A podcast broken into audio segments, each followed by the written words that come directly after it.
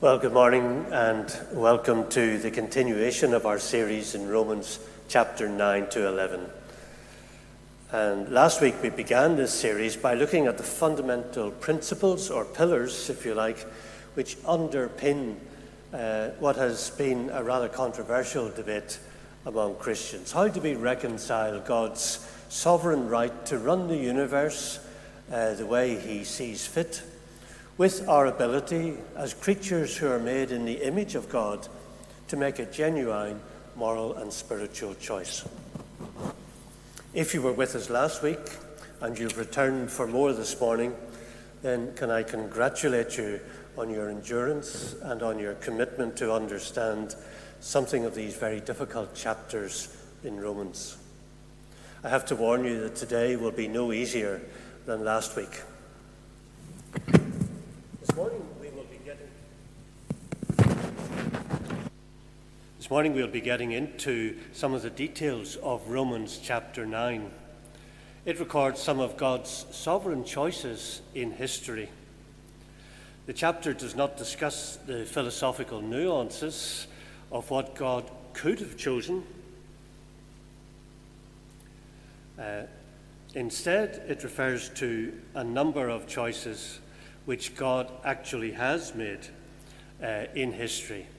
So we're going to look at what God has done rather than what he could have done. And these have been documented for us in the Old Testament. There are several verses in chapter 9 of Romans, which we're looking at this morning, which, if you take them out of context, appear to say that God can just do whatever he wants without having to justify his choices, and we're not allowed to question that. Now, let's read the central section from this chapter, from verses 10 to 21, and then we will consider what Paul is actually saying in these verses. So, let's cut in Romans chapter 9, verse 10. Not only that, but Rebekah's children were conceived at the same time by our father Isaac. Yet, before the twins were born or had done anything good or bad, in order that God's purposes in election might stand, not by works, but by him who calls, she was told, the older will serve the younger. Just as it is written, Jacob I loved, Esau I hated. What shall we say? Is God unjust? Not at all. For he says to Moses, I will have mercy on whom I have mercy, and I will have compassion on whom I have compassion. It does not, therefore, depend on human desire or effort, but on God's mercy. For Scripture says to Pharaoh, I raised you up for this very purpose, that I might display my power in you, and that my name might be proclaimed in all the earth. Therefore, God has mercy on whom he wants to have mercy, and he hardens whom he wants to harden. One of you will say to me, then why does God still blame us? For who is able to resist his will? But who are you, a human being, to talk back to God? Shall what is formed say to the one who formed it, why did you make me like this? Does not the potter have the right to make out of the same lump of clay some pottery for special purposes and some for common use? And we'll end our reading there. In this chapter, Paul refers to several times in history where God chose certain people or certain nations as part of his strategy. And Paul argues that God has the right to make such choices.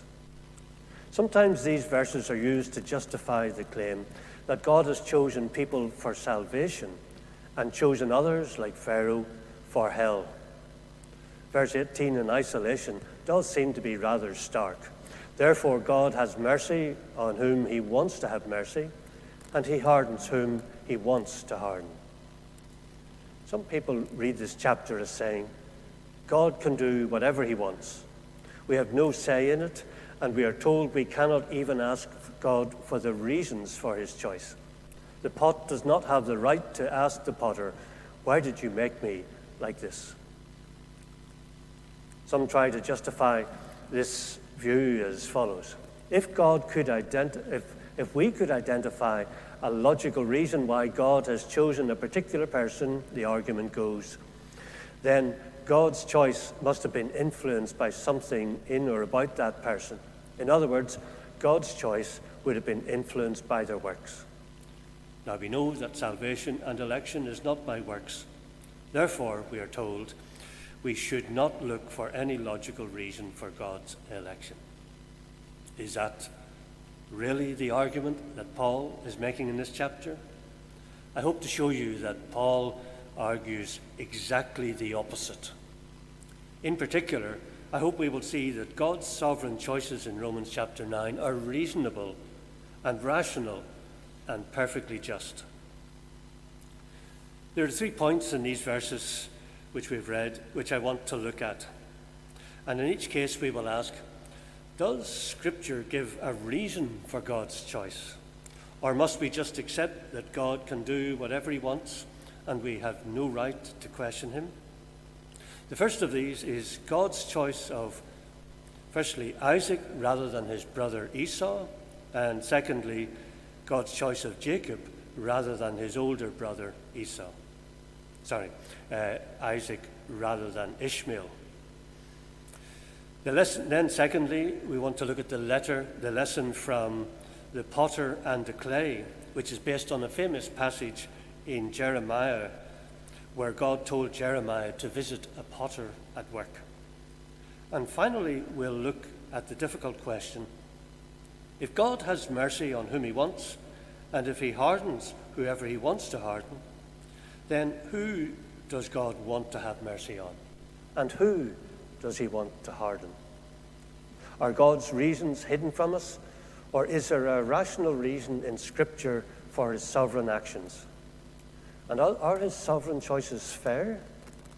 In this context, we'll look briefly at Pharaoh, who is mentioned in verse 17. Okay, so first of all then, is there a reason why God chose Isaac and Jacob rather than their older brothers, Ishmael and Esau? It's important, first of all, to see that Paul uses these characters to speak of nations and peoples rather than providing lessons about individuals. Take, for example, Jacob and Esau and God's statement, Jacob I loved, but Esau I hated. This quote is from Malachi. And if you look at the context, it is clear that God is referring to the nations that came from Jacob and Esau, not to the individuals. Israel was originally the name God gave to Jacob, but it soon came to refer to Jacob's descendants, the children of Israel. Likewise, Esau was the ancestor of the Edomites. They lived alongside Israel and in the region of that famous city of Petra, which I know some of you have visited. Now, do remember that Malachi was written after Israel had returned from exile. His book starts with Israel asking, how has God loved us? God's answer points to some historical facts. The Babylonians had come and had destroyed both the nations of Israel and Edom. Israel was taken into exile in Babylon and later in Persia, while the Edomites were displaced and dispersed. But God points out that Israel did not disappear from their land permanently. God had miraculously preserved them and brought them back to their original homeland. But the same did not happen to the Edomites. God did not restore them to their original land. So, as evidence of how God had loved Israel, God refers to the history of nations. His election of Israel was to pave the way for the coming of the Messiah. It did not in any way force Israel to believe. In fact, as we saw last week, Israel rejected Christ. So the first lesson then is that God's election in these verses is primarily of nations. And the second lesson comes from observing a pattern in the people God chooses. You may have noticed something, that in the case of both Isaac and Jacob, God deliberately chose the younger son the younger brother. In families in Old Testament times, the first son was always the privileged one. The future of the family line rested on the shoulders of the first son. They had a clear role and purpose in life. But when the second son came along, they didn't have a special purpose, and they were often overlooked. And who did God choose? God consistently did not choose the oldest son. He chose the underdog in the family, the one who was overlooked. Isaac and Jacob were both the second sons. And think of the choosing of the boy David, whom Samuel came to anoint. David was the 8th son of Jesse. Jesse considered only his first 7 sons as his real family. Jesse barely even acknowledged David as his son. This principle applied in the same way to God's choice of the nation of Israel. In Deuteronomy, the Lord explains why he chose Israel. God says he did not choose Israel because they were the biggest, most impressive nation. Quite the opposite. They were the smallest, most unimpressive people, despised by the other real nations. Some of you men who used to play football at school may remember the process of choosing the 2 teams. 2 captains, first of all, were chosen, and then the rest of us were lined up against the wall.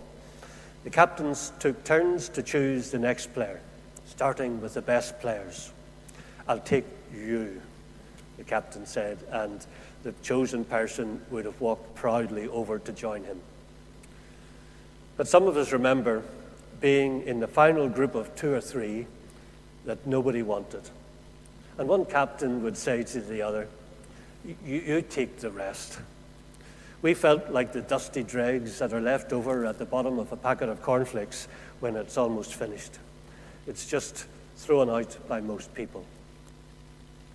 Now, God has a clear pattern in whom he chooses. When it is his turn, he chooses the dregs that nobody wants.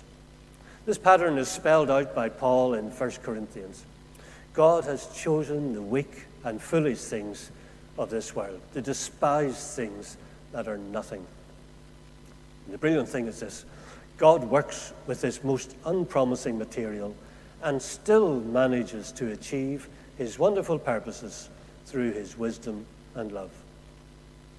So that pattern is a deliberate and intelligent strategy on God's part. The reason is that there's a great danger in being chosen by God. We can become proud. We can forget that God chooses the dregs. If we're not careful, we can regard ourselves as being part of a special elite. That happened to Israel. They thought they were better than other nations because they were God's elect. I have met some people from time to time who have told me that they are part of the elect. And when I occasionally remind them that God has chosen the weak and foolish things in this world, it doesn't go down too well. It doesn't fit with the picture that some of them have of themselves. The problem for God is that he cannot work with proud people. Proverbs says God opposes the proud. God cannot achieve his plan A with proud people, even though they are chosen.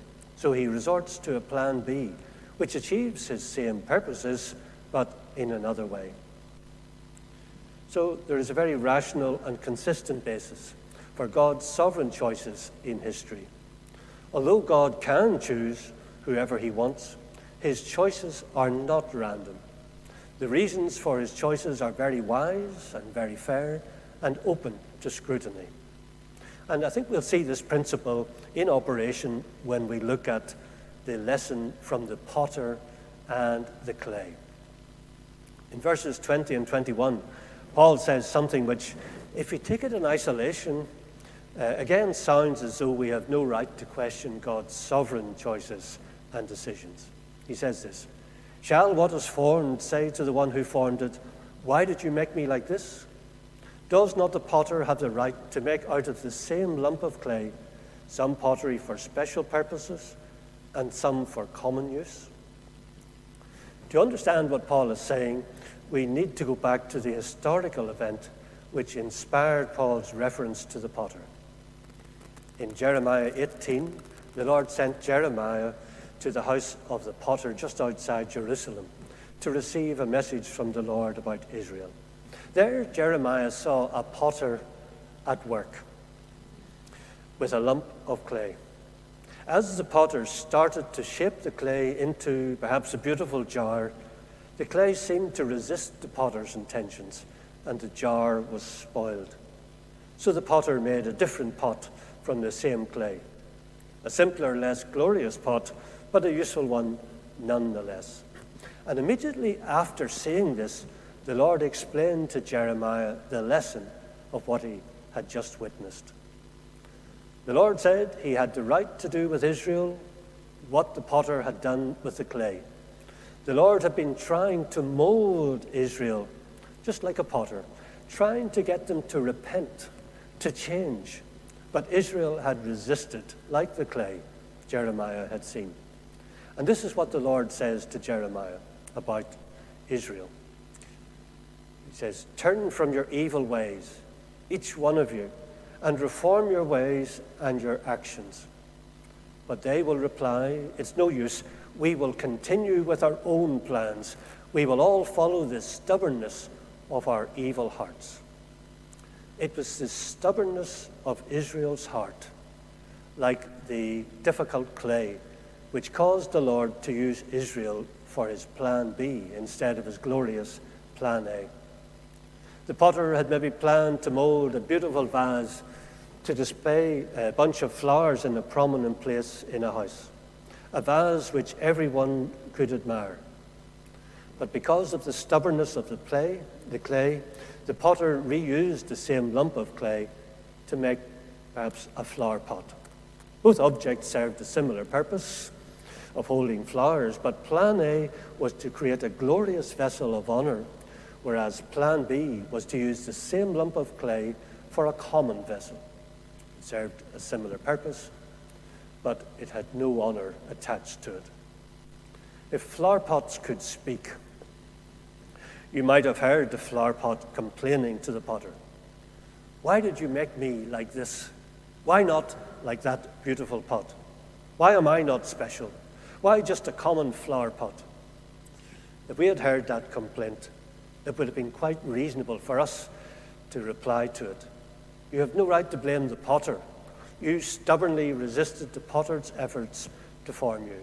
You have no right to complain to your maker for ending up as a flower pot."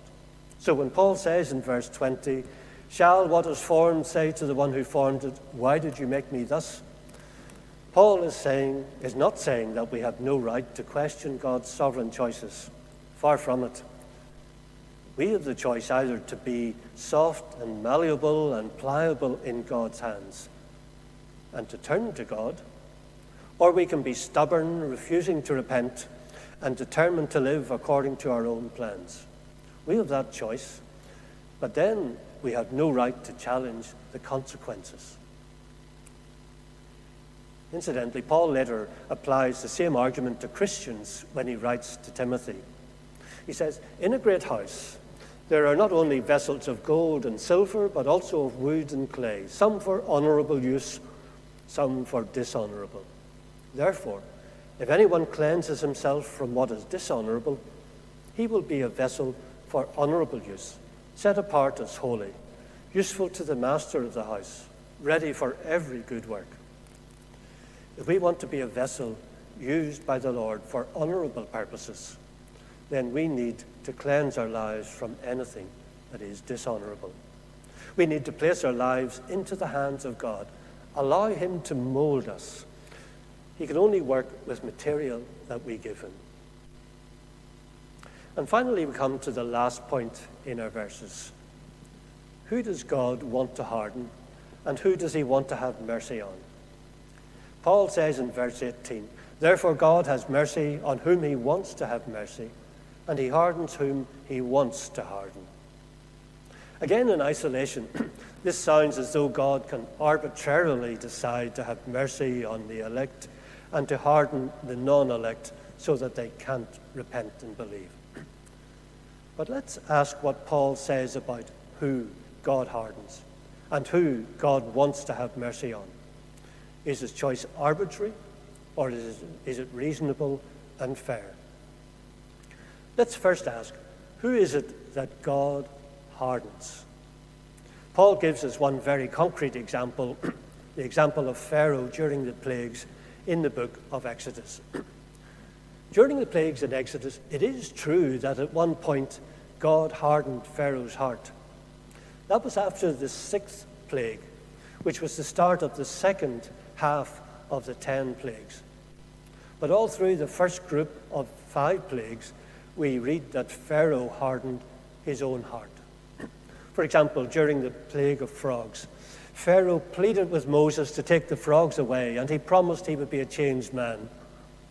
But when all the frogs died and the panic was over, Pharaoh hardened his heart and refused to change. During the plague of flies, the same thing happened. He promised that if the plague was removed, he would let Israel go. But when the crisis was over, he again hardened his own heart and went back on his promise. After the first 5 plagues, Pharaoh's heart was well and truly hardened, but he had hardened it himself. It was his own choice. At this point, then, God stepped in to keep Pharaoh's heart hard. God had an important reason for doing this. God was not acting out of anger or out of hurt pride. He was thinking of the nations in the land of Canaan and the message that they would hear about Egypt. Those were the people who would meet the children of Israel when they entered the land. In the book of Joshua, I think we're told of only 2 lots of Canaanites who came to accept the Lord. They were Rahab, and then there were the Gibeonites, who asked to make a treaty with Israel. In both cases, they were prompted by what they had heard about God's dealings with Egypt because of Pharaoh's extreme rebellion. When the Gibeonites asked for peace, they said, "For we have heard reports of him, all that he did in Egypt." Rahab also said that everyone had heard what the Lord had done in Egypt. And it was particularly what the Lord did in Egypt as a result of the last 5 plagues. The news about how the Lord destroyed the economic and military power of Egypt was actually welcome news to many of the surrounding nations who were dominated by Egypt. During the first 5 plagues, the Lord had held back from destroying Egypt. He had always left the door open for Pharaoh to repent. But once Pharaoh, by his own choice, hardened his heart to the point of no return, then the Lord was justified in using Pharaoh's arrogance and pig-headedness against himself. If the Lord had revealed his true power after plague 5, Pharaoh might have caved in, albeit through gritted teeth. But the Lord wanted Pharaoh to continue to the point of destroying himself and his economic and military power. And so the Lord hardened or strengthened Pharaoh's heart so that he continued in his rebellion to the bitter end, and so that the nations in Canaan would see what had happened. As a result, Pharaoh's deep-seated hatred of God was fully exposed for all the nations to see. His power over other nations and over Israel was broken. And as a result, some of the people who heard about it came to seek peace with God. How different that is from the idea that God arbitrarily hardens ordinary people so that they can't seek peace with God even if they wanted to. The Lord, who cared so much about Rahab and the Gibeonites, would have been appalled at the suggestion that he actively prevents people from seeking and finding him by hardening their hearts. And finally, that phrase, God has mercy on whom he wants to have mercy. Again, taken out of context, someone might be tempted to think that God's mercy is selectively dispensed, and he only wants to show mercy to a limited number of people called the elect. Let's allow Paul in Romans 9:11 to answer the question, who does God want to have mercy on? The final answer to that question comes at the end of this section in chapter 11. And by that stage, Paul is able to give us the answer. He says, "For God has bound everyone over to disobedience so that he might have mercy on all of them." On all of them, he says. So God has stated in black and white who he wants to have mercy on. To everyone. He wants to have mercy on them all. God wants all men to be saved and to come to a knowledge of the truth. Of course, we know that some people stubbornly refuse to accept God's offer of salvation. They knowingly refuse the grace of a loving God who sent his Son to die for them. But as people created in the image of God, God respects their right to choose that. God will move heaven and earth to give people the opportunity to believe, but he will accept their final answer. I say final answer because, of course, people's first answer is rarely their final answer. God is immensely patient with people who have so far refused him. He is prepared to work with rebellious people for a lifetime, hoping that they will finally repent and accept Christ. Even in their dying moments, God is there, willing and ready to accept the slightest sign of repentance and faith. Such is his desire to show mercy. I'm glad we have come to know a God like that, who does not rule and control by sheer absolute power, but who honors our status as human beings and has done everything in his power to convince us of his love and his best intentions for us. May God give us good understanding of these difficult and challenging aspects of God's strategy in human history. Let's just pray for a moment. Our Heavenly Father, we thank you for your wisdom and glory in human history and in running this universe. We thank you that you are a loving and a just God, that you want the best for everyone on this planet. But we appreciate the significance of who we are as creatures made in the image of God. We just pray, Father, that all of us would allow ourselves to be molded by you, for you want the best for us. You want to make us into something glorious, and it's only our resistance to your actions which make things turn worse for us. So we pray that we would put ourselves into your hands, that we might be molded into something glorious. In Jesus' name, amen.